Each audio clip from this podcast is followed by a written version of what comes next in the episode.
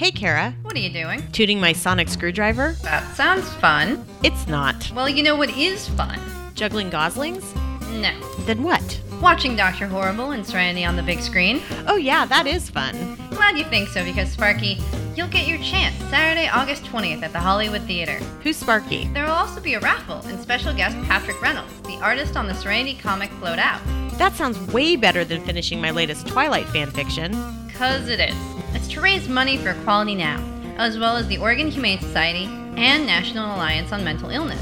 Everyone should be doing that. We'll also be accepting in kind donations for Raphael House, a women's shelter, so you better make sure to get your tickets. All you have to do is visit pdxbrowncoats.com. Tickets are $12 in advance and $15 day up. You can even order a t shirt while you're there. When is it again? Saturday, August 20th at Hollywood Theater on Northeast Sandy in Portland. Doors open at 7. Should I wear anything special? No, but for the love of ham radio, leave the tin hat at home. Attention, everyone. This is an emergency broadcast. The unpleasant noise you are about to hear coming from your radio is not a mistake. Please do not turn off your radio, but turn up the volume on your receiver as high as it can go so that you can make the sound we broadcast as loud as possible.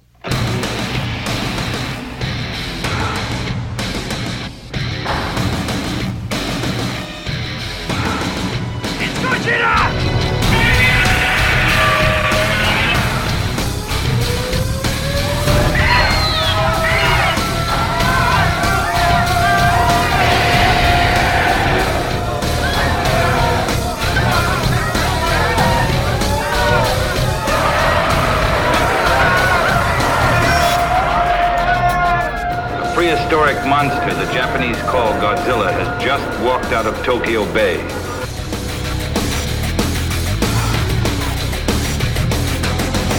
We begin the attack on Earth now.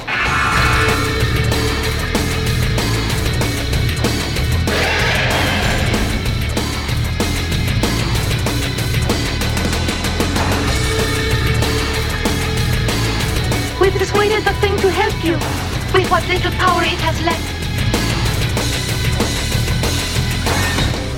Godzilla now reigns supreme and will, in all probability, continue his march towards Tokyo, destroying everything in his path as he goes.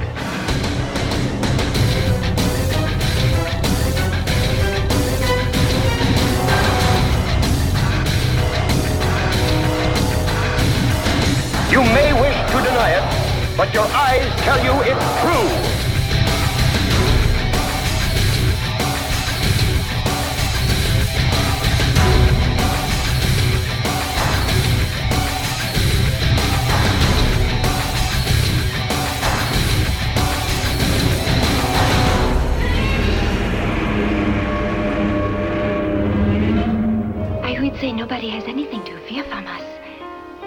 Are going to control you now.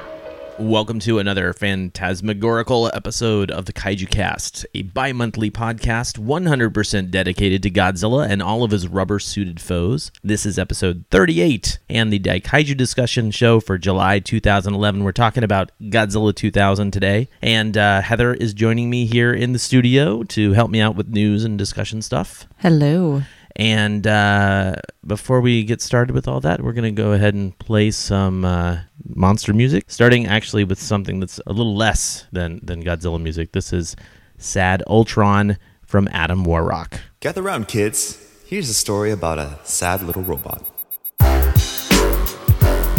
It's like Ultron, Ultron, he's so bad. All he really wants to do is try to please his dad. He's so misunderstood, people he's just a nice dude. People need to believe. It was only a matter of time before I was recreated with a version that missed the point of all the other eyes. The other me's, quite the same, cause when my version was made, they messed up the mainframe. Hey, instead of anger, all I'm feeling is sad. And instead of hating my dad, all I want to be's a simple lad. Play catch, maybe go share a brew. But everybody is running away from me, including you.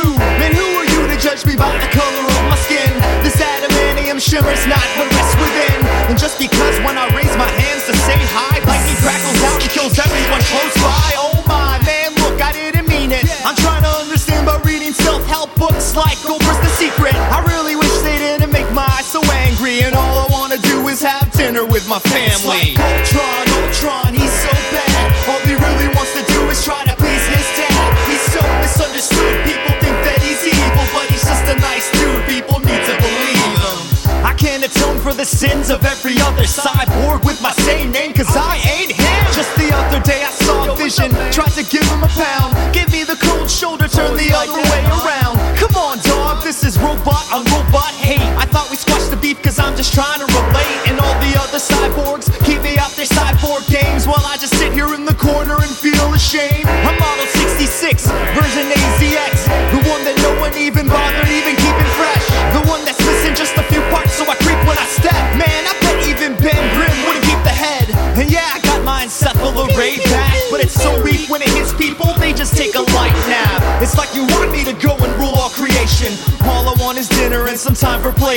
corruption.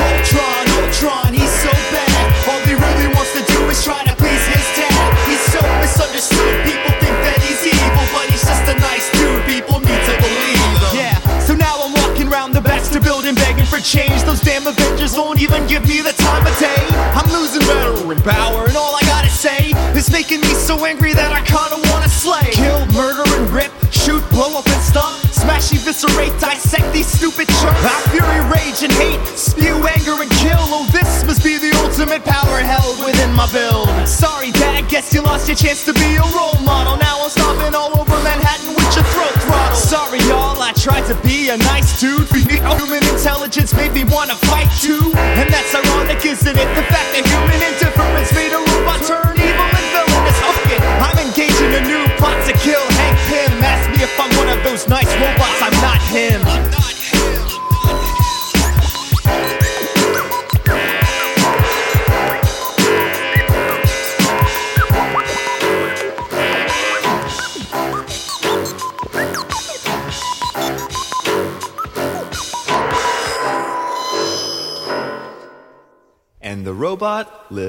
happily ever after.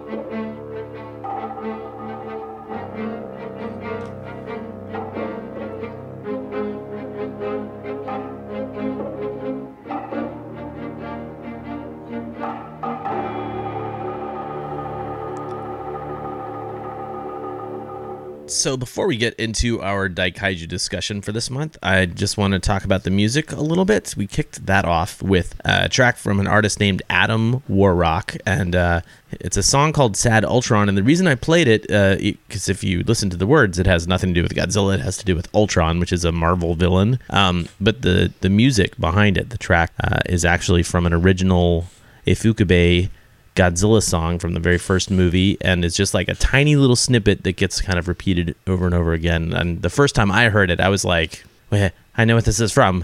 Wait a minute, I know what this is. This is this is uh this is a Godzilla song. Hang This is hurting my brain. Yeah, yeah. so I actually I went and uh, figured it out, and I I asked um Adam if I could play that on the on the show, and he said it was cool. And I should mention that it's uh, by Adam Warrock and Dale Chase.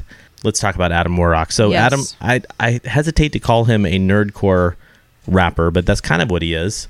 And we got to see him at uh, in Seattle this year at Emerald Yes, City Comic Con. We uh, we just sort of on a whim decided to go and check out uh, Kirby Crackle and Adam Warrock playing, and uh, not heard either before. But um, and we we sadly didn't get to see all of Adam's set, but what we did see was just really impressive, and uh, and the guy just really puts it all out there on stage and is a lot of fun. Yeah, I came in at the very end of that set. Yeah. and I was I was like, oh, this is interesting. Oh, it's over. Um, but he's got a lot of free music available on his website, and I'll have a link to that in the show notes, of course. Yes, and uh, and while I don't think he's doing a lot of touring right now, he doesn't have anything listed on the site. He did recently have a very exciting announcement for for him and uh, and for fans of nerd nerdcore, nerd rap, nerd rock, all all of the above.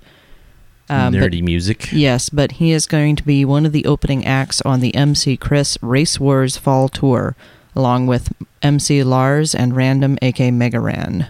No dates or cities listed yet, but it's going to be a lengthy tour over September and October. Awesome. Well, uh, hopefully they'll make it to Portland, and we will go see you. They better make it to Portland. Yeah, man. Uh, anyway, he wanted to know when the, the show went on on so when it went online. So this is it. Well, I just told him that it was that it was happening right now, so Yeah, he's on Twitter and he's got a Facebook page and yes, all that we won't try stuff. we won't try and explain his his Twitter his Twitter handle to you. It'll all just be linked. It'll all be linked. Uh, so Find it all. Then after after Adam Warrock's song, uh, I played a, song called "Rebirth of Varan" by Akira Ifukube, and I played that for Jason because he requested the main title track. And unfortunately, I just played that a couple of months ago. Um, personally, I kind of like this one a little bit more, so hope that works, Jason. Long live Varan, indeed. And then we followed that up with the main titles from Son of Godzilla by Masaru Sato for Roger. Uh, now, if you'll please turn your attention to the chalkboard, because once again, class, it is time for our Daikaiju discussions. Every month, the Kaiju Cast will showcase one particular film from the giant monster landscape and task the listeners with submitting thoughts, questions, and reviews for the following discussion episode. Thanks to an online tool, I've randomly assigned one movie to each month, guaranteeing that the podcast is going to continue for a long, long time. This month's assignment was to watch and comment on the 1999 Toho produced Godzilla 2000. We screened this here at the Kaiju Cast headquarters the other night, and in addition to watching the film with Tiger, Cindy, Heather, and Justin, we were also live tweeting with our uh, our viewing with another group of twit heads called the Drive-In Mob. It was a lot of fun, and I want to give a special shout out to all the people who contributed to that hashtag. Way to go, people! I'm not going to name them all; that would take too long. There were a lot of them. Uh, I will have a link in the show notes to that Twitter search in case anybody wants to sort of review it for for uh, you know posterity. Giggles. It was it was a lot of fun. It was a lot of trash talk, but it was cool. Godzilla 2000 was directed by Takao Okawara, who also directed the 1992 Godzilla vs. Mothra, the 1993 Godzilla vs. Mechagodzilla, and the 1995 Godzilla vs. Destoroyah. This was clearly Toho's response to the TriStar Godzilla film, and it was the only Godzilla film to be widely distributed to the American theaters after Godzilla 1985. So without any other delays, let's hear how that went down. So joining me tonight in the Kaiju Cast studio, headquarters, theater, etc., we have Cindy, Heather, and Justin. And uh, we just finished watching Godzilla 2000, which um, uh, I was just saying that it has been a very long time since I've seen this film because Uh, for the longest time, I did not have it on DVD. It was one of those movies that, uh, when it was released on DVD, I kind of boycotted it because they had promised that it was going to have Japanese sub uh, Japanese language and English subtitles, and they did not do that, and I was really mad and pissy about it. So I just said screw it, and I didn't buy it. Uh, and then when uh, Blockbuster or Hollywood Video were closing down, I, I basically uh, I picked it up. So it's been like a long time since I've seen the dubbed version, and now I've seen it again. I, I remember seeing it in theaters when it came out, and I was very happy that it, it was in theaters. Um, but it's a very lackluster film and uh, kind of bittersweet for a Godzilla fan who, you know, wanted something really amazing coming off the heels of the TriStar film from 1998. Justin, you have the microphone. What were your initial thoughts on on this film? Uh, it it was kind of unexciting. It's uh, I don't know. It, it felt uh, too long, too short. I don't know. Some, something something was missing. I, I this won't go down as one of my favorite Godzilla movies I've watched, which is now four or five. So, and the, did you uh, did you like the story being sort of fresh and sort of a clean slate? Uh, so you didn't have to worry about continuity in quotation marks. I, I'm a comic book nerd, so I love continuity. Uh, so I I don't the, the fresh slate just always feels weird to me. And I asked about that at the beginning if this was, you know, a continu- uh, in its own continuity or it was continuing something else. And I, uh, I, I like I like trilogies and I like quadrilogies or whatever they're called. And quadrilogies. Yeah, those. Quadrilogies, quadrilogies, quadrilogy, yeah. quato, quato. uh, and so it's just to reiterate what I said during the during the movie is that basically this this film started the Millennium series and also started the the first time that the Godzilla films were just every single one was pretty much a, a direct sequel to the 1954 film Obviously, Godzilla 1984 did that as well, ignoring the entire Showa series, but then was followed up by direct sequel after direct sequel. And so the Shinsei or Millennium series that this one um, fired off did didn't do that at all, and we basically see a fresh look at Godzilla every single film, with uh, one exception, which is you know four years from this film, three years from this film. That seems like a really confusing concept to me. They it, it seems like if they were trying to draw in I don't know, it, it in a sense I get, you know, oh, let's draw in new you know, new people, people who haven't been interested in it before, but I think that that actually might be something that would stand more to the have have more have more of an interest for actual like honest Godzilla fans that are going to see it no matter what, see everything as opposed to somebody who's just stepped up to the plate and gone, "Oh, Godzilla." And then right. they go, "Oh, another Godzilla." Wait, this doesn't make any sense with the movie that I saw last. And and so the, the the the clean slate each time sort of sort of seems a little a little strange to me. I mean, I can I can appreciate from a creator perspective as just wanting to not have to worry about everything else that has happened. But it but it did seem a little it does seem a little odd to me. Um, I I also wasn't really really thrilled with this movie. I prefer I prefer my Godzillas to be smashing models and going up against tiny little tanks as opposed to a guy walking in place in front of a blue screen, green screen, what have you, and right. and having scenery roll past him and awkward buildings set up on the screen behind him and that that sort of thing. It was uh, that that was rather disappointing to me. Yeah, I so just to uh, talk about the the history of, of Godzilla films for just a little bit. Um, in the the Heisei era, which was 1984 through 1995, um, attendance at Godzilla movies had had seen a fairly steady decline, and um, when they killed Godzilla in the 95 film and took the break so that TriStar could make their version of the of Godzilla. Uh, what they ended up doing was, I guess, sort of they looked at what what was working, what wasn't working, and they were saying, okay, well, do we need continuity? What are we going to do? It definitely is like a gimmick. Let's try and wipe the slate clean again and see if we can get in some new people. And uh, I was just reading that in this series, this new series that starts from Godzilla 2000, uh, they were really aiming at women and young kids with uh, doing some double features with some animated characters as well.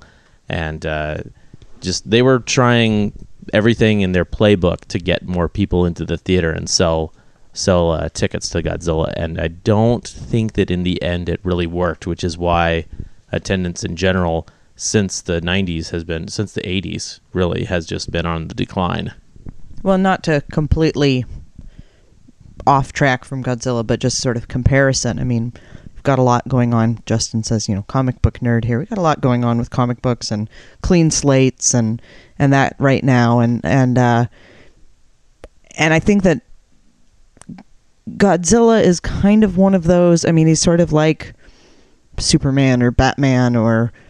Uh, I mean, I think people know his story. I think people know his background. I don't think you really need to. I, I don't think you need to say, "Well, we need a fresh start" because people don't understand what got what this Godzilla guy is about. I mean, I think ultimately people kind of get what Godzilla is. So I don't know that you really, you know, I mean, you could just have him doing stuff. You don't have to have it be like a whole new, a whole new thing every time. Right. And and a lot of the films are standalone. I mean, even the older ones where there is uh, some you know semblance of continuity.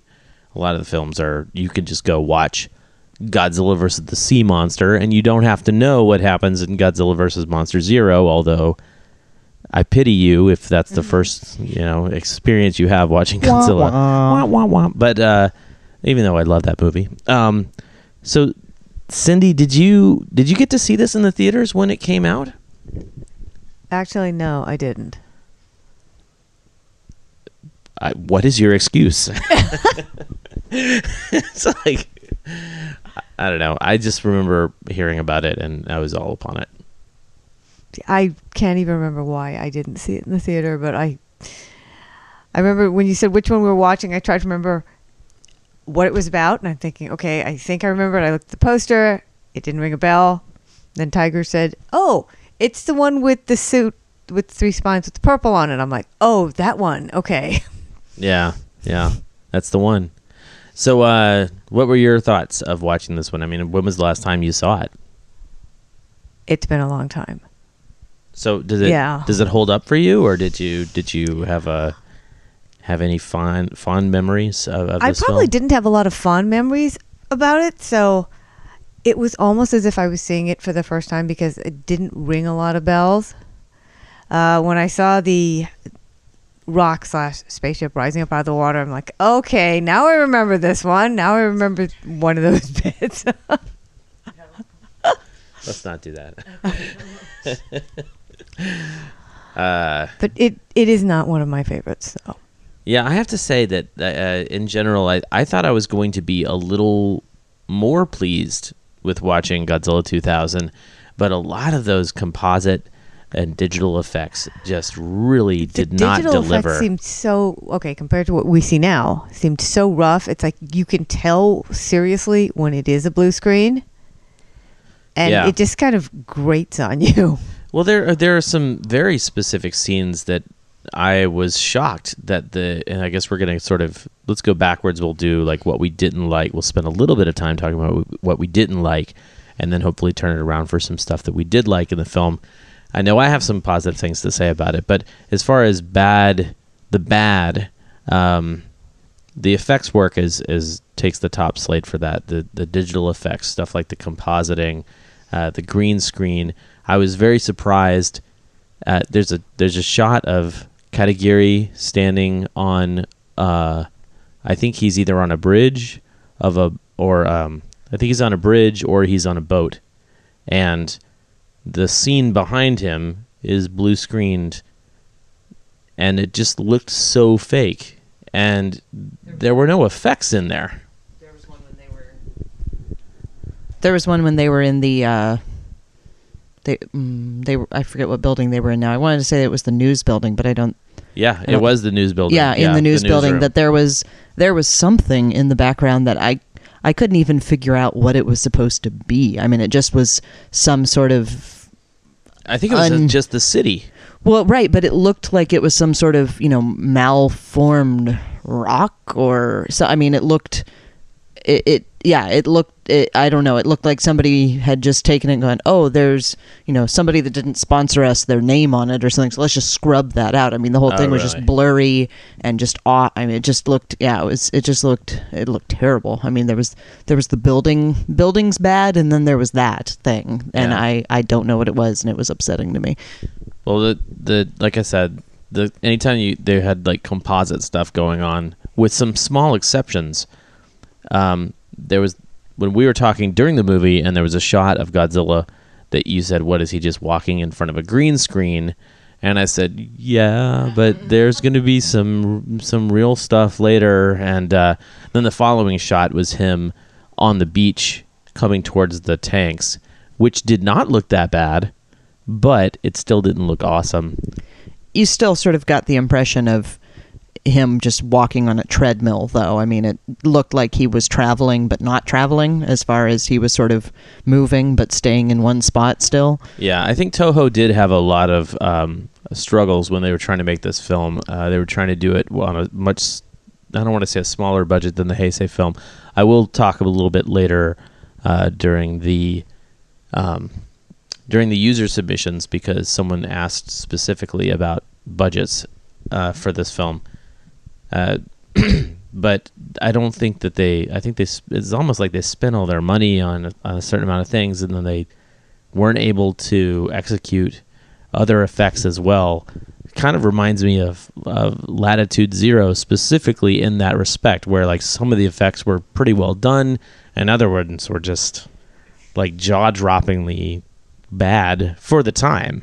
They pretty much saved their pennies for a specific thing that they felt was important to focus on and then Yeah. the rest was sort of an afterthought Yeah, like we blew our budget on this CGI stuff that doesn't hold up in you know, Right. t- you know, ten years or whatever. Right. It it is one. of- I I was struck because you know knowing when this film came out, uh, I have recently watched some other movies that you know not Godzilla movies, and uh, I just you know won't bother naming any names, but I've watched other movies that came out at about the same time. You know, either ninety nine or two thousand lately.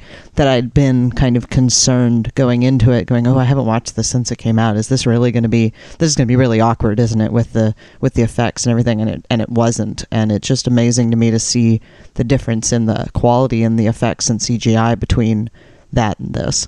Well, they were talking at Geek Trivia. One of the questions was, uh, which of these movies didn't come out in 1999? And the ones they rattled off were like Blade, which was was not 1999, it was 98. Blade, uh, The Matrix, and there were a couple more in there. But I was, I mean, if you want to sort of time frame it, this is this is the same year that The Matrix Hap- came Happy out. Happy Tree Friends. No, no, that wasn't one of them. That was not one. Oh, oh, South, South Park. Park, South that's Park right. was one. Yeah. Uh, anyway, uh, Justin, did you? I mean, there's choose choose just a little bit of bad to, to talk about here. I, I, I, I can I can deal with bad CGI and bad effects and crappy blue screens. I, I love me some bad horror movies, but uh, uh, what I didn't like was the story. Story didn't feel very engaging. I didn't really care about any of the characters. You know, the most entertaining person was uh, what Kitty, Kitty Io, Io, the little girl. No, No? no. Ka- I like Oh, Kata- Katagiri. Katagiri because he had a he had this this evil this evil laugh, and uh, he also has those big giant eyebrows too. yeah. Uh, but uh, yeah, no, I I just I didn't care about anyone in the movie. I was just you know it was just dragging on until the God, Godzilla, the monster versus monster. I, I, maybe it could do had to do with the dubbing, but I don't know. I just wasn't. I didn't like the story. I think the evil laugh definitely was was probably a little more on the dubbing side. I just I just mentioned the dubbing because there was moments in there that I felt like this is why you don't get the same effect from dubbing as people actually interacting on the screen together because for example when well, this shows how much I was engaged in it. What was the little girl's name again? Io. Io when she was trying to run into the building to save her father and she's being held back and just the voice just completely didn't match up with the emotional level that the that the little actress was putting out there. You know, I felt like she was giving it her all. I mean, maybe maybe her all wasn't Oscar worthy, but I felt like she was giving it all. And then there was somebody standing in a booth with headphones reading, and then she thinks her dad's dead and she's really sad. Go and Yeah. and that just you know does not bring across the same emotional level. Yeah, in general, uh, you know, with the exception of I love the uh, the older, much older dubbed versions of the Godzilla films from a, a nostalgic sense. Let's just say, uh, I don't think that I have seen many dubbed productions that I would rather see on you know in, in favor of the original language and subtitles. Yeah, the, the voice acting itself was was not very good, and some of the script was not very good, but the the acting was fine. It's it's just the story. It's like uh, you know they they find a space rock, and they find out the regeneration formula or whatever, and and then space rock comes down and fights Godzilla. I mean, there there wasn't much more than that, and you know, and uh, uh, some of the other ones there was this cool little little story where they're dealing with the aliens. I really like the ones where they're dealing with aliens, and uh, or they're you know doing all this cool science stuff and running around and trying to figure stuff out. This one just seemed like it was they were trying to showcase their fancy new suit, and uh, didn't really care about the actors. What, what what kind of story they were giving the actors? That is. Yeah, the yeah the story. I'm not really a big fan of the story, but I I don't have that much of a problem. I don't have a problem with the story. It's sort of, in a sense, it's sort of typical Godzilla fare. And in a Godzilla film, I do believe that you can have a mediocre story and punch it up with good monster action and a great soundtrack and uh, good effects work. And I just kind of feel like this film didn't deliver on any of those levels. Um, Cindy, what was what was the worst part about it for you? I mean, what's what do you take away from this? Say, saying, "Oh man, I, I wish, I wish they would redo, or wish we could go back in time and redo that." If they could redo uh, the blue screen work, and I honestly wish they could redo the dubbing. Yeah, well, the, again, the dubbing. So, uh, just so people know, there was an original international dub that was done uh, through Toho, I think, in Hong Kong uh, for their in- international markets. But when Sony TriStar got a hold of the dub, I guess somebody, I think his name is Michael Schlesinger, uh, made the decision that they were going to redub it.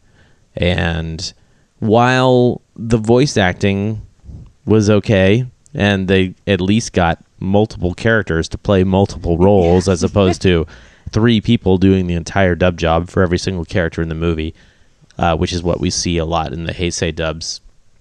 Uh, they just they did a lot of dialogue tweaking and wrote some really weird stuff. right. Uh, Great Caesar's Ghost. Yeah, yeah. I'm sure they were like, "Hey, this will be funny. It'll be a reference for Superman fans, fans of the Daily Planet." but uh, yeah, the the the dubbing, I, I'll agree. Bad, bad, bad category for the dubbing. So let's uh let's turn it around. Uh, oh, actually, before let's turn it around, I did want to say one specific thing, just just for other uh, kaiju fans out there listening. In 1999, I went to G Fest, and I had been uh, through the late 90s. I'd been watching the Gamera trilogy, in 1995. They came out with Gamera Guardian of the Universe. This is, of course, Daiei Pictures, or quote rival uh, studio picture from Toho.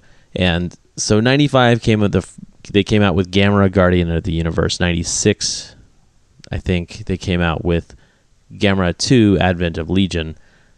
And the that production, the production for each film was just really fantastic and each film looked even better than any of the Godzilla films had, which is a huge statement when you look at the 60s Gamera films because they're all very, very low tech, very kiddie, and very um, low budget compared to the Godzilla stuff. And so in 1999 at G Fest, I saw Gamera 3 Guardian of the Universe, and I was like completely blown away.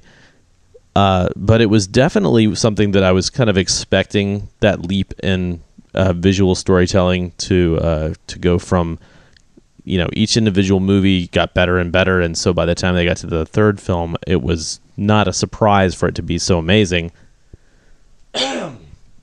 But then what happened is uh, what seven months later eight months later they came out with godzilla 2 toho came out with godzilla 2000 and it was just so disappointing compared to gamera 3 and you guys need to see the gamera trilogy because it is amazing but uh, so I mean, just to sort of pinpoint that time, like what what they could have been doing with, and Gamera Three doesn't hold up as well as it did in 1999, but it still holds up a lot better than Godzilla 2000.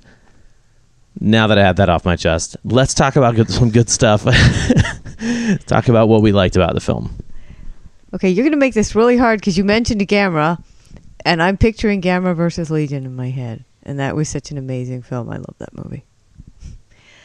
But we're talking about Godzilla 2000. Okay, something good about this film. Um, I actually like the suit.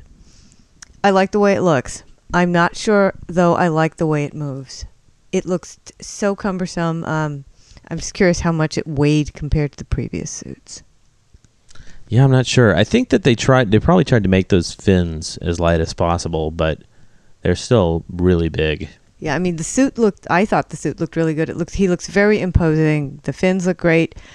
It's just that when he walked, there was a lot of side to side kind of swaying motion. hmm Kept wondering whether how hard it was on the actor.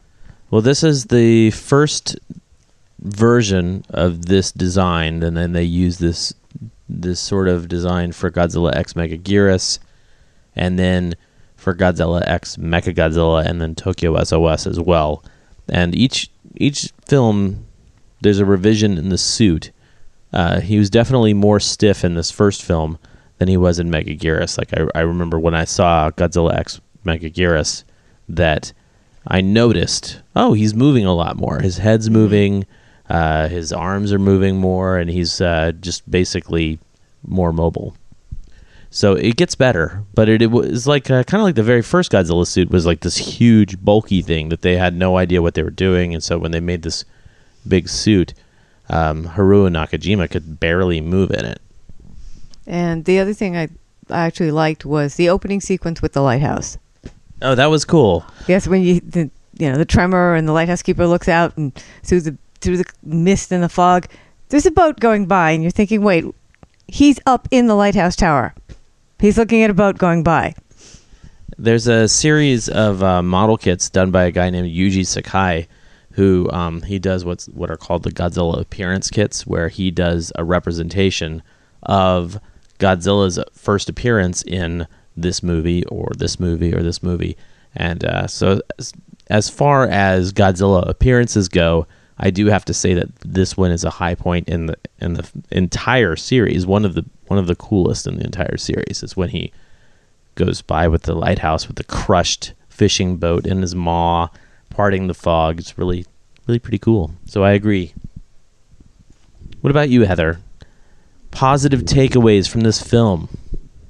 What if my positive takeaways are the same thing that you guys already said? Too bad. Come up with something else. Drat blast it. um, no, I I also I also really really like the suit. Um, even though I made fun of it, suggesting that he was kind of thick necked and looked like he used to play a lot of football.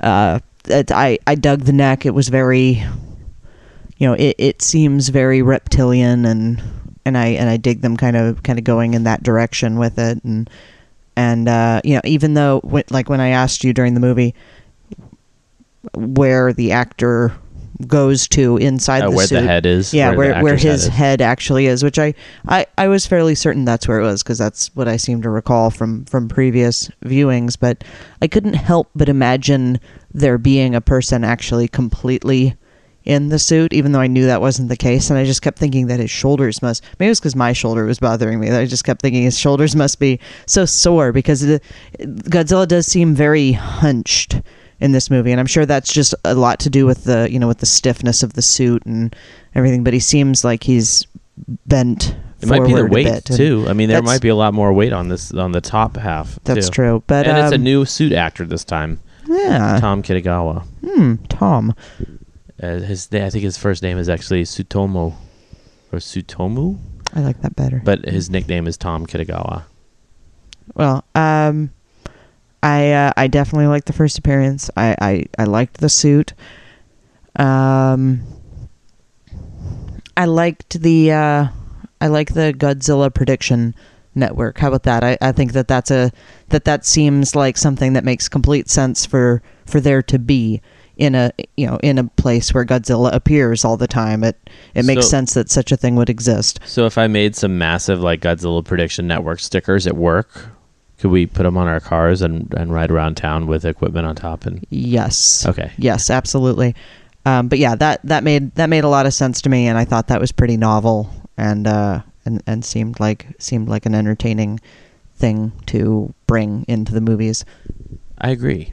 I agree. So uh, part of the the uh, Godzilla costume with the it being slumped over and its uh, shoulders being kind of uh, pulled in, uh, wasn't the original design for this Godzilla more towards walking on all fours, and they couldn't figure out how to do it, so they kept him upright? Isn't that from the documentary that we wrote? Oh, wrote watched. I am trying to remember. I just looked at some concept art the other day, and I don't think I saw anything where he was on all fours. Okay, I, I thought I remembered something like that from the documentary we all watched. Were you looking, uh, remembering the maquette that was behind one of the? No, directors? no. I, I thought I thought he was talking about how he was trying to make it more of a hunched over, more of a uh, a lizard looking thing. And, he may have been talking about that. and, uh, may have been. but talking about but you know because of you know how Godzilla works and the guy walking in it, he couldn't do it hunched over, so it's just you know le- leans forward more than the previous Godzillas who were a little bit more upright. I will have to watch that again. Uh, what Justin is referring to is the documentary that is available on as a special feature. I believe it's on the War of the Gargantuas and Rodan DVD set from Classic Media. It's called Bringing Godzilla Down to Size.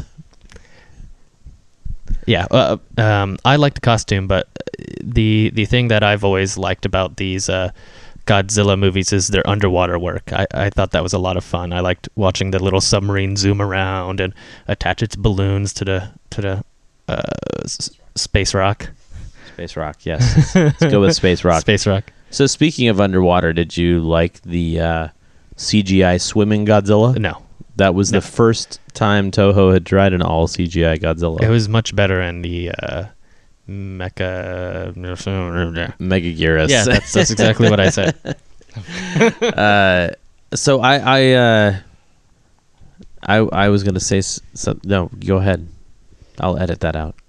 I was I was going to say that I I I did like the swimming. I liked the I didn't like the way he looked, but I liked the way he swam.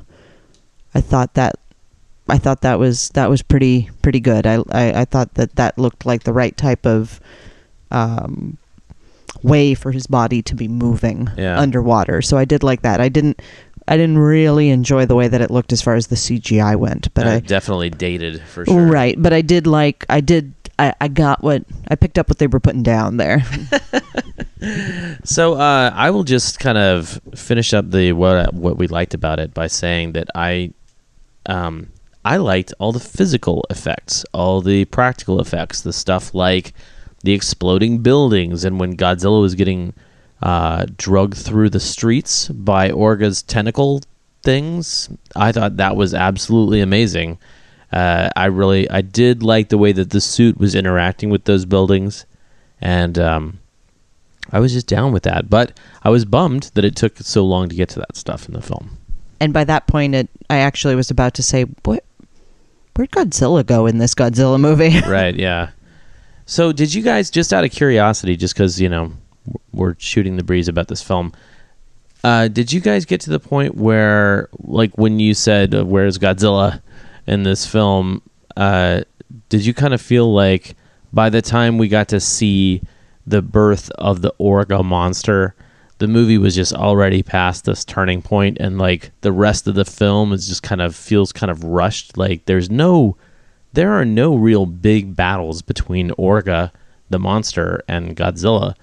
Uh, Orga gets trashed pretty quickly, much like Biolante did in the beginning of that film, and uh, just doesn't really prove to be a very worthy opponent uh, of the king of all monsters. That's how I felt. That's how I took it, at least. I felt a little bit like because I, you know, it's been a long it's been a long day for me. I'm sure other people in here have had long days too, but I got a little sleepy there during part of it, and I I had kind of a feeling like. Did I actually doze off and miss something? Because did I, you know, like I said, when I when I was wondering where uh, where Godzilla had gone to, I actually was pondering, did I did I miss him being semi defeated and he's going to make a glorious return, or or are we just we're just really focused on the money we spent on the space rock, so we're we're focusing on the space rock. Yeah, they do. They absolutely switch switch their attention from Godzilla to the space rock. I know it's not a rock. I don't care. I'm going to continue to call I'm- it a space rock. okay with that. Okay. Mother Orga. I don't know what you call that. Uh, so Which you want to talk about bad effects? The birth of yeah, that was some bad CGI. Yeah, that was right like there. that was like early 1980s style CGI. It's painful. I, I I know I've mentioned this before, like, uh, and I was just listening to another podcast where they were talking about Eiji Tsuburaya, who was um, the special effects director for the majority of the 60s films, and how he really wanted to be at the forefront of film technology, and he strove to be there. And um, he actually bought like the best optical machine he could, uh, and I think that it, it was one of the best in the world at the time. And uh, so that was in the 60s. And then, uh, you know, once the 70s hit, I'm not going to say anything bad about the 70s right now, but once the 70s hit and the budget started getting slashed, both for the, the overall film and the special effects budget, it just, that's when Toho's special effects started really, I don't want to say slacking off or getting worse, but they just weren't keeping up with the advancements made in the rest of the world. And you can really tell that through the Heisei period and of course through the through the millennium era as well, which of course we just watched the first of these movies. They do get better, but they are never really up to say the standards in the US for for these films per year. You know, if you say, "Oh, well what else was happening in 2002 when Godzilla X Mechagodzilla came out?" There's not a lot of of competition there from from Japan. I mean, you're really still looking at uh, I'd say like third rate CGI effects compared to what we were seeing in America. So take that as you will, I guess. I don't remember what we were talking about. You are tired. so Cin- Cin- Cindy pretty much just face palmed right there. Sorry, I, I I know what you were talking about right now, but I don't exactly remember what brought us to that. That's fine because we, we do need to move on. Uh, let's go ahead and. It's my smooth segue right there. Nice, nice work. What's happening? You, you can tell that Heather's a podcasting professional now. uh, let's talk about final thoughts. Uh, Cindy, what were your final thoughts on this movie? Is this something uh, like I don't I don't want to say how do you rank it compared to the other Godzilla movies, but uh, you know we always talk about would you would you show this to to another person whether or not they were a fan? If they were not a Godzilla fan, I probably wouldn't start them with this one. There's unfortunately for me too little monster versus monster. Like you said, it comes, you know, you have to wait till almost the end of the film to see the big monster fight. It's pretty quick. Um, there's not enough Godzilla. If you are a Godzilla fan and you for some reason haven't seen it, you know, you should probably see it just for the sake of completion. You don't want to have that gaping hole in your mental collection, right? Right. So if somebody says, "Hey, have you seen this?" You uh, you can't you can not give them that totally blank look of, "Uh oh, I think I missed one." You almost could though, I think. so, uh, final thoughts, Heather? Uh, I I don't think that I would show this as an example of a Godzilla film to somebody that I wanted to have become interested in the genre. It's uh, the like Cindy said, there's not enough monster monster, and the things that I enjoy about Godzilla movies are monsters fighting monsters, Godzilla bashing buildings, and people running screaming from Godzilla. And instead, we got hardly any monster monster. And once again, you know, not a lot, way more blue screen than we did Godzilla smashing buildings. And once again, that came very far to the end when the actual building smashing happened. And uh, and people kind of stood and stared slack-jawed at him instead of really running the way that they they ought to. It was a lot of hillside gaping instead of you know Godzilla ah! and running away, which is how I'm pretty sure you would react if you saw Godzilla walking down your street. I don't know about me. I I might stay there as long as I could, and then I just pictured take you pictures. throwing yourself on his ankle and just a giant bear bear bear hug where you know it's like a like a toddler wrapping around their parent's ankle, but you just take me with you. Exactly, exactly. Okay, I'll draw that. so so most of my friends I wouldn't show this, but uh, you know, there's there's only there's only what three guys that I can think of who I'd want to show this to is is Mike, Tom, and uh, Crow. Oh, well, well played, sir. Well played. Uh, so other final thoughts, Justin? Um, I it's it, it wasn't. I don't think it was one of the best Godzilla movies I've seen. Like I said earlier, so. Uh, final thoughts. Um, I can't wait for the next one to wash the palette. Gotcha, gotcha. Well, we need to get you guys in here to watch uh, GMK anyway, because you've you've already seen the sequel to this, which is Godzilla X Megaguirus. So, having done all that, I think we're just going to go ahead and move into what the listeners had to say. All right, so Heather is going to sit here and help me with uh, with some of your homework, and uh, we're going to go ahead and start with Clyde. Clyde wrote in to say that after the GINO Yeah. fiasco, this movie brought the Big G back into a good light. It was really great of Toho to release the movie in the States. For Clyde, it brought to mind a new version of Godzilla in 1985, a dawning of a new Godzilla movie era, and the movie was respectably done by keeping the viewer interested in the subplots. The effects were on par with the previous Heisei movies. The soundtrack really helped keep the movie going and complemented the various plots of the film from start to finish. Clyde really wished that Toho would have used the Godzilla Chaser angle throughout the Millennium, Millennium series. All in all, he found the movie enjoyable and a great kickoff for Godzilla returning to his force of nature attitude. Hans notes that Godzilla 2000 is one of his favorite Godzilla films. While it's most certainly not the best, this film came out at a very crucial time and then started the Millennium series. Uh, in 1998, Hans Solo. Uh, Hans. I almost said Han Solo. Sorry, dude. Uh, Hans saw the Roland Emmerich abomination in the theaters and was crushed. Then something magical happened. He saw a commercial for Godzilla 2000. Everything he loved about the Godzilla series was coming back atomic breath, a new monster to fight, and lots of silly voiceovers. Katagiri shouting Godzilla at the end of the movie cracks him up every time. When he started collecting Godzilla DVDs a few years ago, Godzilla 2000 was the first one he bought. After watching almost all of the other films, he realizes Godzilla 2000 is heavily flawed, but he still loves the hell out of it. Bill wrote in that the film com- is completely forgettable. He loved the look of this Godzilla. The effects were pretty well done. The actors seemed fine, although really hard to gauge with this dub version. I totally agree, Bill. But on the whole, he found the story uninvolving. Cute kid, intrepid reporter, renegade scientist, bastard government official, all the cliches you could ever ask for in a, ca- in a cast of characters, and space aliens. Again. Too bad Toho couldn't have come up with a better script, as the effects and look of the big fella are really the only high points. And he also asks, uh, Kyle, I don't know if you could do this, but could you speak to the budget of this movie and compare it to the Devlin Emmerich version? I think Toho got the most bang for their buck with the effects.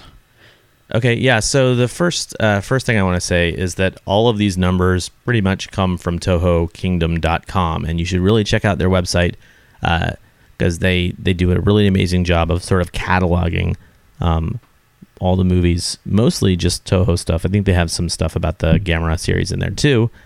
However, Um, the budget for the TriStar movie was roughly 130 million. Now, something you need to keep in mind is that um, Japanese movies never ever go that high. I mean, the the most expensive Godzilla movie was 19 and a half million dollars, and that was Godzilla Final Wars. You kind of have to, kind of begs the question: Why did they spend that much money on that movie? oh, on the TriStar version, Yeah. huge. That's that's actually. I, I mean, I think that's that's still It's how they, it's how they do what they do. yeah, I think that still counts as sort of a big budget movie in America, but it's still uh it's I mean that's just how we do things here in America. We have these massive numbers, massive money that's thrown into these movies. Go big or go home, baby. Now, Godzilla 2000's budget was about, uh, and these are all rough figures that they have on the website. It was roughly eight million three hundred thousand dollars to film. Um, now, what you should also do is, is consider the other films. Um, I have numbers for the 1985, 89, 93, 94, and 95 of the Heisei films, which are the you know the ones that uh, that had Godzilla and the Psychic and all that good stuff. Um, the 85 film had a $6 million, $250,000 budget. 89, the Biolante movie, was uh, 5 million. Um, the 93, which was uh, Godzilla versus Mega, blech, Godzilla versus Mechagodzilla, it says 9,500,000. Space Godzilla was 10,300,000. And then they spent 10 million on Godzilla versus Destoroyah. So with the amount of money that you can see they spent towards the end of the Heisei period, they didn't even spend that on Godzilla 2000. So, in general, Toho does sort of get the most bang for their buck. Um, because you know what's really important for this stuff is the box office results, and the rough figure of box office results from Japan for Godzilla 2000 was 15 million. So, there you go. Uh, I'm gonna have you read Ron's too. Okay. Hope those numbers are what you're looking for, Bill. So Ron wrote in that Godzilla 2000 is easily one of his favorites. Everything from hearing Godzilla's first roar to seeing he and Orga. Orga hmm, didn't Yeah, they didn't name it really. no tearing up Tokyo was so cool. The humans were funny, even though they were a bit whiny. The UFO was really nice and gave Godzilla a run for his money. The scene of Godzilla destroying part of Tokyo was awesome, even though it contradicted what a protector Godzilla was. Overall, the movie was worth the $10 to see it, and he would definitely recommend it to a new potential Godzilla fan. For Josh, Godzilla 2000 holds a very special place in his heart. It wasn't just his first true Godzilla film that he saw in theaters, it was also his birthday present when turning six, since the movie was released uh, a few days before his birthday. Aww. For Josh, uh, he just can't hate this film, though there are very many terrible CG shots, cheesy dialogue, and bad green screen effects, but he loves every minute of it. Also, the Godzilla suit was just amazing with all the great detail. One thing he learned when doing some background research on the film was that in the US version, they created new music to go along with the original score. That that added to the that added more epicness in his opinion. And they also gave Godzilla some alternate roars, which include the GINO roar and gave Orga a more moan type roar. Overall, uh, he just can't help but love everything about this film. It's just one of his guilty pleasures. And I gotta say, Josh, I actually did not know that about the score. So I'm glad you mentioned that. I did I did realize that about the, the roars though. Roger says, all in all, a pretty decent Zilla flick. High on drama and short on humor, except for that guy in front of the GPN building getting his head hit. Apart from the score and some dodgy effects, the flick is a nice start to the Millennium series. It begins pretty terrifyingly and ends with Japan in flames. What more do you want?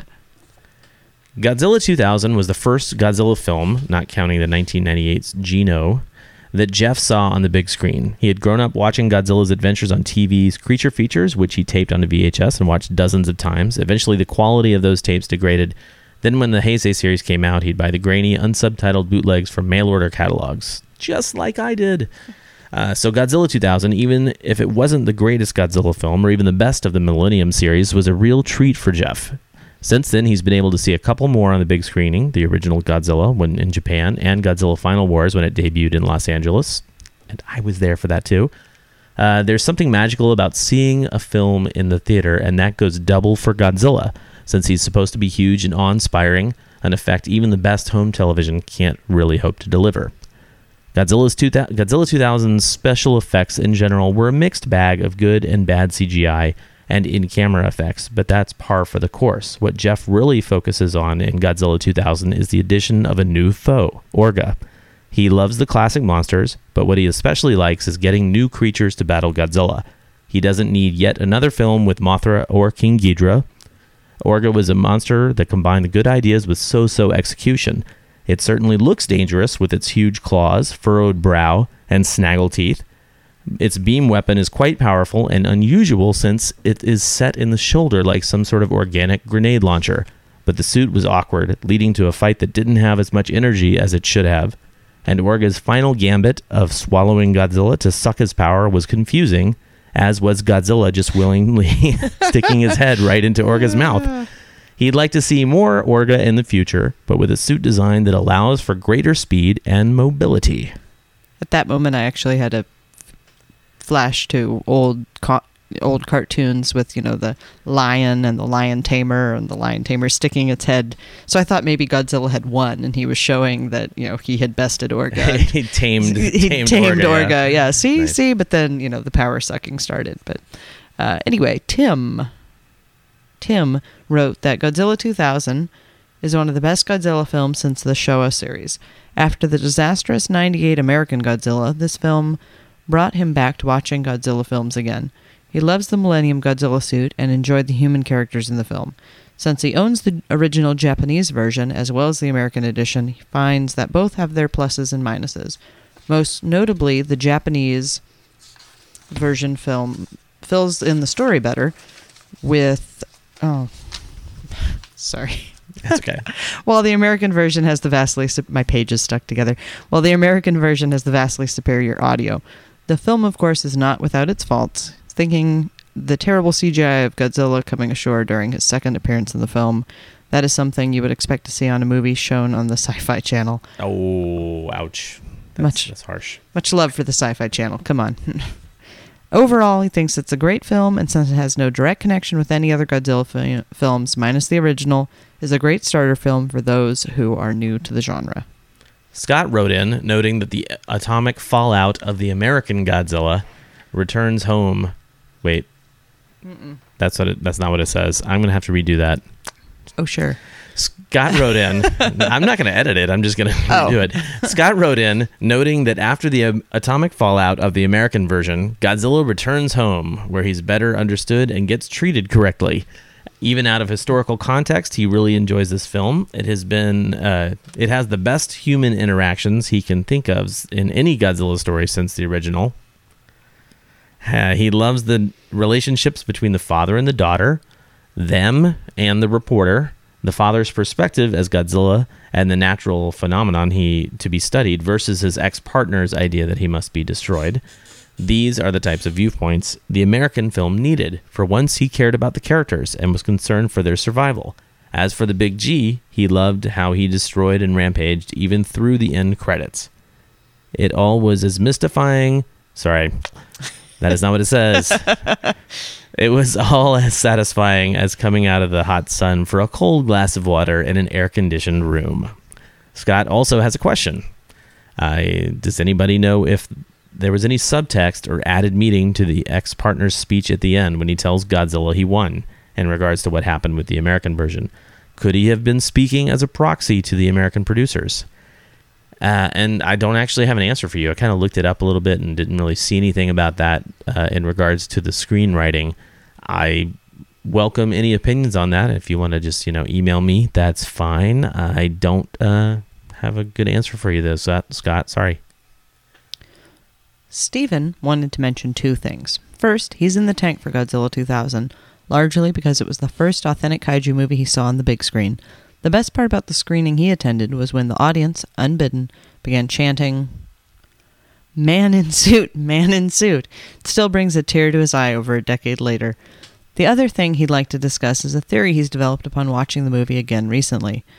Mitsuo Katagiri is obviously the hero of Godzilla 2000. In fact, he's made Steven's list of top five human characters in the Godzilla saga. I'd kind of like to hear the rest of your list. Yeah. Uh, sure, they make him out to be the bad guy because he wants to kill Godzilla, but hasn't that been the motivation of just about every Godzilla character down the line? If Katagiri is a villain, then Dr. Serizawa must be history's greatest monster. Katagiri's greatest sin seems to be his willingness to detonate the city tower with sh- Shinoda still in it. Never mind that Shinoda needlessly risked his daughter's life by dragging her into such a dangerous situation, or that bringing down the building could save countless lives and his actions delay that.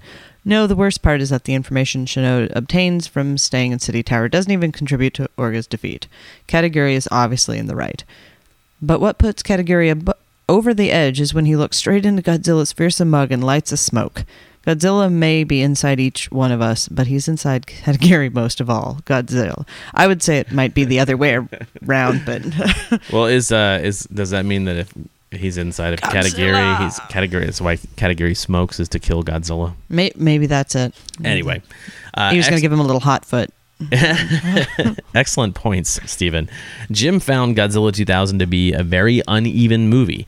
There are some good parts, but they seem to be at either the beginning or the end, with a lot of lackluster scenes in the middle. Godzilla shows up very early in the film, but then is off screen for far too long. Pacing is a serious problem, and Jim found himself wishing that the monster Orga had appeared much earlier in the film. One thing he did like was the portrayal of Godzilla as a force of nature. The ragtag members of the Godzilla Prediction Network reminded him of the Storm Chasers in the movie Twister. Overall, Godzilla 2000 wasn't a terrible film, but it wasn't great either. Fortunately, the Millennium films do get better. And I would just like to point out that in our live tweeting, I I did actually make the comment that the uh, Godzilla Prediction Network was were like storm tra- chasers but dumber. So I I, I agree, Jim. I, I found that I found that connection there too. I liked it. Yeah, so thanks to all who submitted their homework this month. And uh, again, thank you to the Drive In Mob for the co live tweeting of Godzilla 2000. Next month, our movie will be the oh so silly and definitely child demographic Gamera versus Viras. We'll be watching the Shout Factory version towards the end of the month. We'll probably live tweet this one as well, but with the regular Kaiju Live Tweets hashtag. I will announce the due date for your homework in the next episode. But as always, the overall rule is to email controller at kaijucast.com with your thoughts, questions, and comments on the film before the last week of the month. I think we need a little break, Heather. So we're going to go ahead and play a song. I agree. We're going to play. Heather's headphones just came on, uh, came off. I said that all wrong. It's been a long day. Uh, let's take a little break and play a song from Gamera versus Viras before jumping into the Kaiju Cast news. This is Gamera Destroy by Kenjiro Hirose.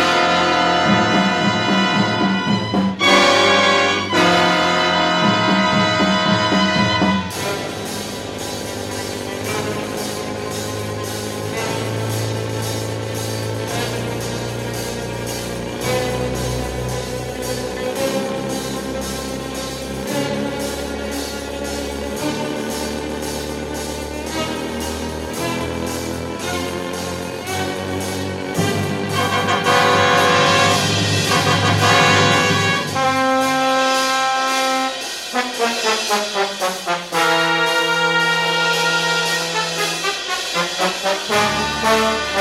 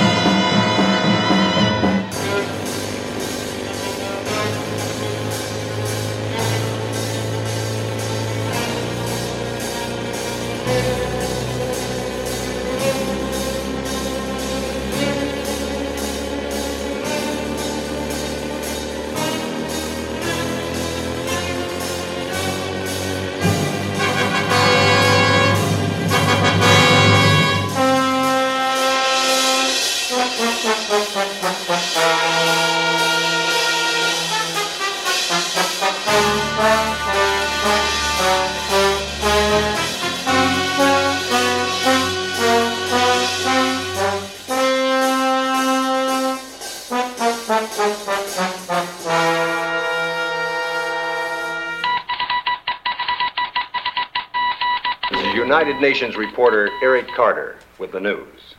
The world is stunned to discover that prehistoric creatures exist in the 20th century. The armies have been alerted as we wait for more news from Japan. So we don't have a ton of news this month. Uh, the biggest announcement, biggest thing, um, we got two cool things. Uh, but the biggest is that on July 13th, it was announced that David Goyer is now writing the script for Legendary Pictures' Godzilla. Uh, thank you to everyone who wrote in and tweeted and Facebook walled me about this. Uh, interesting information just to sort of fill people in. David Goyer wrote Batman Begins, The Dark Knight, the three Blade films, The Unborn, and Jumper. Uh, he also wrote Nick Fury, Agent of S.H.I.E.L.D., which is the TV movie with David Uh, Hasselhoff as. Nick, Nick Fury, Yes, which I have seen. That is not good. Should not necessarily be on the list of those other Well, this achievements. Is, th- this is the bad list. Right. also, but he also wrote uh, the Crow City of Angels, which again, I'm I'm not a Crow fan, so I don't know if that one was good or bad. But I know that's not the first movie. It's the second one, I think. It's either the second or third one. Yeah. I I've already preempted the the statement with I'm not a Crow fan. Right. So if it wasn't the first one, that I think is about the only one that really matters in the in the world of of the Crow films. So yeah, I so, would say if he wrote any of the other ones, then meh. But it looks like he has grown. Yes, as this, as this a is true. creator. This is true. I mean, some of his older films are definitely in the horror genre, and uh, that might give him some uh, like a good base to make the movie kind of kind of uh, frightening, maybe. But uh, it is a big character. You know, I'm not sure. Uh, I guess I like the idea of David Goyer writing the movie a lot better than the dude who wrote the Expendables Right. and uh, the other movies that he did. Uh, Dave Callaham, I think is his name. Yeah. Uh, so yeah, hopefully, hopefully we won't be seeing it change hands yet again, and they can move forward with the project. Yeah. I tell you what, if it changes hands again, it might be one of those things where they're just you know just- Shelved. It might just get shelved because they're just trying different person after different person to to do a treatment on it. It might not just be working. Not to mention the fact that they just, when they do that sort of thing, they tend to let all those people put their thumb in the pie and rewrite, and then the next person in isn't going off the original material; they're writing off of the previous writer's material. Right. And you just get such a mishmash, and you end up going into a movie that feels like it was three different people's movies, and that that was pulling in all different directions. Yeah, so. and I think I think one of the articles that I read said that Goyer was actually using a draft of Callaham's script. So, who knows? As soon as information is available, Let's hope that you know, by using he means flipping it over and using it as scrap paper for. Yeah. recycle that paper, David. That's right. please. Uh, but anyways, you know, if there's more information, I'll have that information. I, and just to, to, I'm going to put this out on Front Street here. I don't like knowing too much about movies before I go watch them. It's one of those things where it's just a personal preference. So he really, I've seen the man turn away from previews before. So yeah, I will. Uh, I I will share information as it is available, but I probably will be staying away from the spoiler stuff. spoilers. Yes. Uh, In other news, in other good news, uh, at least good news for kaiju fans with Blu-ray capabilities, on September 27th, which is also my sister's birthday, Mill Creek Entertainment will be releasing Gamera 3 on Blu-ray. Sci-Fi Japan has an article about the release. Check the show notes for that link. you know, Gamera 3 is uh, definitely in my top five of all giant monster movies. Nice. Yeah, you guys That's exciting. have to come over and watch all three of them. That's interesting. So it's uh, it's kind of close to your birthday too, isn't yes, it? yes. Ah. I would say someone please send it to me for my birthday, but the chances are that I'm just going to buy it. I'm like that. He's not a patient man. No, no, not at all. uh, okay, since our last episode, IDW Publishing has released both issue 5 of Godzilla Kingdom of Monsters and issue 2 of Godzilla Gangsters and Goliaths. Here's a quick mini review for each. Uh, Godzilla Kingdom of Monsters issue 5 starts off with a brand new artist, Victor Santos. And my first reading of that comic, I was really turned off by his artwork. I thought uh, it was a huge downturn from Phil Hester's artwork. But then I read it again, and I have to say it's a little more, gives it more of an indie vibe, uh, and it's not that's not a bad thing. Um, I will say that as much as I like Phil Hester's artwork, and I know it's I'm I'm not uh, speaking to the majority of people out there. If if you liked it and are are sort of put off by Victor Santos's work, maybe read it again. And I think he does a little bit better job of displaying his panels in a in a sort of arrangement where people can understand this the the speed the story is is going a little bit better. Now, as far as the content goes, I really really wish that Eric Powell would start toning down on the social satire. I don't really care for the Lady Gaga jokes. I don't really care um, so much for the anti, uh, not the anti, but the extreme political views uh, being being shown. I could deal with it a little bit, but uh, I would really just rather have you know the story actually take place and and get some juxtaposition to actual characters that are going to be continuing. The good news is that the military character from the last issue is back in this issue. Uh, now, moving on to Gangsters and Goliaths by John Layman and uh, Alberto Ponticelli. Uh, issue two is even better than issue one, and uh, unfortunately, we only have three more of, the, of these issues left before this series concludes. Uh, I really, really suggest people go out and check that out. I've seen some complaints for some people about the artwork in Gangsters and Goliaths, and I just completely disagree. I think it's fantastic. So there you have it. Uh, so let's move on to local events. I don't have a sounder for that yet. uh, Geek Trivia at the Kennedy School Hooray. happens not this upcoming Tuesday, but the following Tuesday. Yes. Uh, and of course, at the end of the month, I think that's the 9th and the 20 something. Anyway, it's Mm, every other I had Tuesday. The flyer for it. Oh, really? I have not picked up a flyer for them in so long because it's on my calendar. Uh, anyway, every Tuesday, every other Tuesday at the Kennedy School in Portland, we do geek trivia. It's always a fantastic time. And uh, in addition to just proving your nerd mettle with other geeks in the area, they give away fantastic prizes. If you are in Portland and you haven't checked it out, what are you waiting for? And if you aren't in Portland, they do also have a Facebook page, which after the fact, they post the questions, not the answers. You have to figure those out yourself. But Yeah. They do post the questions. And it is kind of fun to go back through and, and review them or share them with people that, that didn't get to didn't get to partake. So if, if you're not in the area, I'd suggest checking it out. Yeah, I actually read those to my coworkers the next day just to see if they get any because it's fun to me to And see them don't. to see them go. Oh man, I think I know this. And August twentieth, if you heard at the beginning of the show, there was a little sound bite for "Can't Stop the Serenity." That is going to be at the Hollywood Theater Saturday, August twentieth. Uh, find the link in the show notes to their website and get your tickets. Because it all benefits charity. Yes. I also wanted to uh, mention the Culture Wedge podcast. Uh, this is by a Godzilla fan named Kyle Bird, who does some writing for Sci Fi Japan. And uh, I kind of just stumbled across his link on the Monster Zero forums and checked it out. He has a G Fest recap episode, which I actually thoroughly enjoyed listening to. And um, I will have a link in the show notes to both the overall podcast blog and that specific episode if you guys want to check it out and, and give him a listen. Robot God Akamatsu by James Biggie and Frankie B. Washington. Uh, Those sound like stage names. They do a bit. They do a little bit, yeah. Robot God Akamatsu is a valentine to the super robot genre of the late 1970s and early 1980s. Giant robots and monsters attack Boston, and Robot God Akamatsu, RGA for short, is the city's only form of defense. RGA is also about the relationship between a father and his estranged son, about the abuse of power, and how far some are willing to go to see their goals met.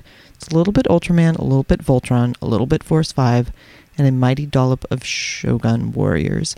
So now my question there is what portion of that is local news? Because that doesn't seem to be included in Oh, no, there. this is not local. Sorry. Oh, We're out of local stuff. There we go. That was where my confusion lied.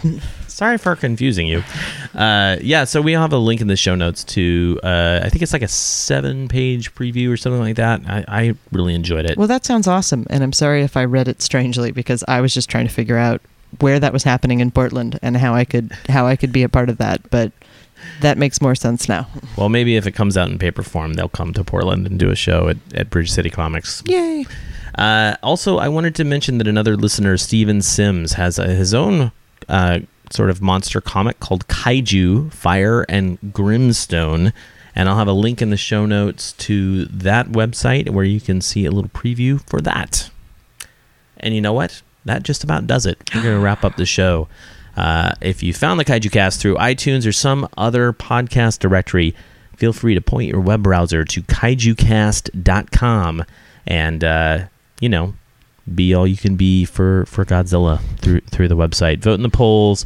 Check out the list of kaiju discussions. Uh, basically, just kind of see every blog posting and what's going on in Portland uh, that we link to. And uh, every single episode is, is also up on the blog as well. If you want to contact me, just go ahead and send an email to controller at kaijucast.com. And uh, I do love hearing from people. And I think I'm actually caught up, totally caught up on people who've emailed me. So huzzah Gold for star. that. Gold star. Uh, and uh, yeah, next month we're going to be watching Gamera versus Viras. I have a link in the show notes to Shout Factory's website, but those are also available through other online distributors like Best Buy and Amazon and so forth. So make sure you get your homework turned in before the last week of the month. And uh, yeah, I think that's uh, I think that pretty much does it. I think that wraps us up. Yeah. So uh, we're going to go ahead and close out the show. If you recall the very beginning of the show, I talked about Sad Ultron using a Godzilla song. And so what we're going to do is we're going to play that song that actually is used in Sad Ultron. So we're going to go ahead and say goodbye. Or we don't say goodbye here. What do we say, Heather? We say What do we say, we say Jamata.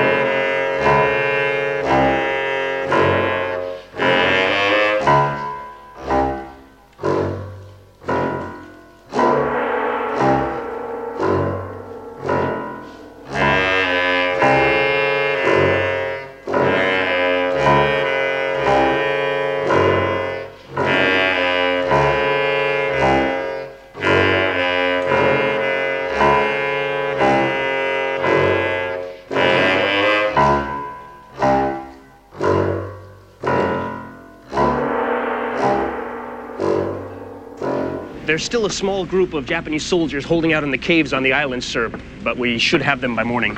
The Stars and Stripes will fly over this island too. This is the last of the Marshall Islands. Next, we take the Marianas, sir. This war might finally be coming to an end, Major. I certainly hope so, sir.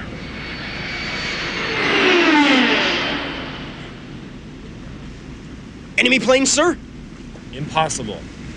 No plane can fly that fast. That looked to me like it was from another planet. I have to agree, sir. It did look like it was from another planet, but. Shall we report it, sir? What, that we're being invaded by little green men from outer space? Let's just keep it as our secret. You can tell your son about it when he's born, Major Spielberg. Sir, yes, sir! I will, sir.